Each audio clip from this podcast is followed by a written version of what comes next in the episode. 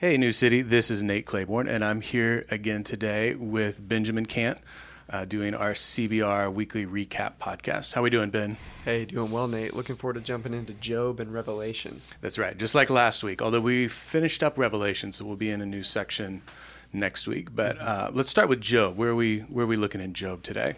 Yeah. So in Job chapter nine, there's this really rich passage. Now uh, the context is Job is essentially having a horizontal and a vertical argument at the same time, right? He's right. he's arguing with his three quote unquote friends, mm-hmm. um, while at the same time arguing with God, wrestling with God over whether or not this was just and deserved and right.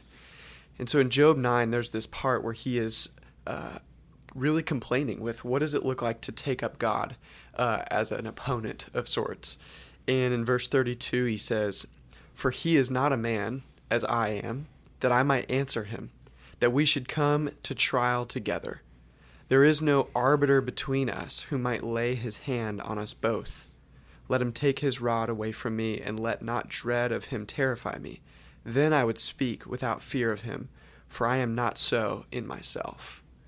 So he's saying God is not like a man where if I've got a an issue with a man, if I've got a problem with another person that I feel like they've wronged me in a certain way, mm-hmm. I could take him to court. I could take him to before a tribunal of sorts. I could go face to face with them. We could we could hash this out between the two of us. But when you're dealing with quote unquote the Almighty, yeah, it's a, a, a difficult problem. Um, and so one of the most powerful points of this is that he you can see in Job's longing here. He says, There is no arbiter between us who might lay his hand on us both. And one of the most important ways to read the Old Testament and truly the whole Bible, um, something a, a, way of reading Scripture that goes back as far as uh, Jesus and the apostles, is that we want to see Christ in all of Scripture. Mm-hmm. And in fact, you would be misreading Scripture to not see Him in all of Scripture, yeah. Uh, according to Jesus in Luke 24 or in John 5. And and so here, this idea of a person that would lay his hand on us both, that would put his hand on the shoulder of Job and the shoulder of God, if you will, and and mediate between the two of them, so that they might, as he says, then I would have, then I would speak without fear of Him. And there's such a powerful picture here of Jesus as a mediator between God and man. Yeah. Uh, as the God man in that role. Yeah, and this would be one of the earliest references to that idea in some sense. I mean, we've we've got precedents for it in Genesis, and then even when we get to Moses, we get our, kind of classic example of someone who mediates between two parties. Mm-hmm. Uh, but as we talked about in our Job intro podcast, Job is written around the time of Abraham, or maybe mm-hmm. before, or at least is set back in that time, whether it was written later or not. So this would be this first poetic idea of I need someone who can represent my interests, someone who represents God interests, who can settle this dispute because it's not a fair argument That's otherwise. Right. Yeah, which which comes to the uniqueness of biblical religion, if you will, and that is that uh, we have a God you can wrestle with. Mm-hmm. We have a God that you can argue with, that you can take your complaints face to face, if you will, and and deal with Him there. And the reason why that's a unique aspect of biblical faith is that uh, we've got a God who keeps covenant with his people, who yeah. makes a covenant, gives you the, the, kind of the quote unquote safe space, if you will, mm-hmm. in which you can you can vent and voice your complaints, a holy complaint before him about, hey, I don't think that this is right. This should have been handled in a different way. And Jesus is the mediator of that covenant between God and man. Yeah. And so because we are in Jesus, we have this opportunity to speak frankly uh, with God in a way that truly like uh, a Muslim would not be able to with Allah. Mm-hmm. Uh, that that somebody um, that a Buddhist would not be able to with the kind of uh, universal aspect of the deity that, that a Buddhist would, would ascribe to. Right. Well, and even with Israel and their neighbors in the ancient world, it wasn't really a common thing. It was mm-hmm. a very countercultural um, idea, and it's we kind of lose sight of that reading it now. Two thousand years later, it just seems like, oh yeah, that's the way religion is. You can argue with God. And it's like, no, it's actually a new sort of development within Israelite theology that we see playing out in Job. We see it throughout the Psalms as well, mm-hmm. uh, and it carries on into the New Testament. Yeah. So that that feeling of pain of things are not the way they ought to be that Job is wrestling with here uh, really finds its ultimate c- culmination, fulfillment, uh, place of hope is located in Revelation chapter 21 and 22. Yep. The place where we where we end the entire Bible. And so let's flip there because I want to talk about that together.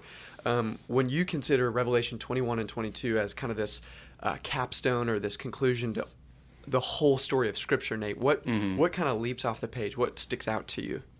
Well, as I'm as I'm looking through it, I, one thing that I wrestled with for a while was it right off at the bat in 21. Then I saw a new heaven and a new earth for the first earth, first heaven and first earth had passed away, and the sea was no more.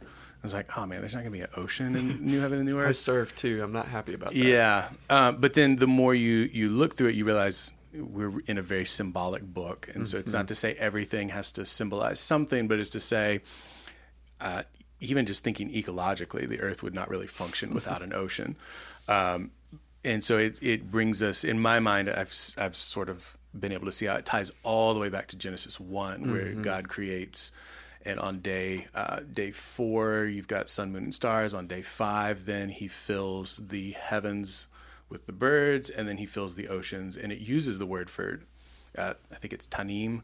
It's the word. It's great sea creatures, but really even sea monsters. Um, and it's just this place of the sea represents chaos in some ways, but these sea monsters are just completely under God's control, and He just puts them in their place. Um, and so I, it's looking ahead. It's this idea that chaos is no more. That everything is ordered in the way it should be. And I think so much of adulting and hmm. uh, navigating this world is trying to keep chaos at bay because it's constantly creeping in in mm-hmm. different ways at different places at different times.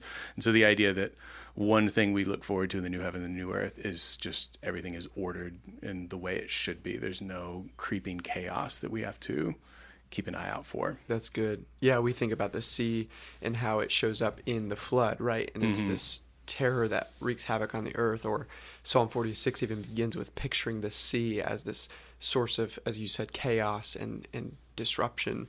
Um, to your point about the sea being no more, one of the times, uh, one of the things that stuck with me this time reading through this passage is all of the things that will be quote no more Yeah. um, and, and so i went through 21 and 22 and just listed uh, whatever came to my mind or whatever i could see. And so here's just a list of the things that will be no more in the in the new heavens and new earth.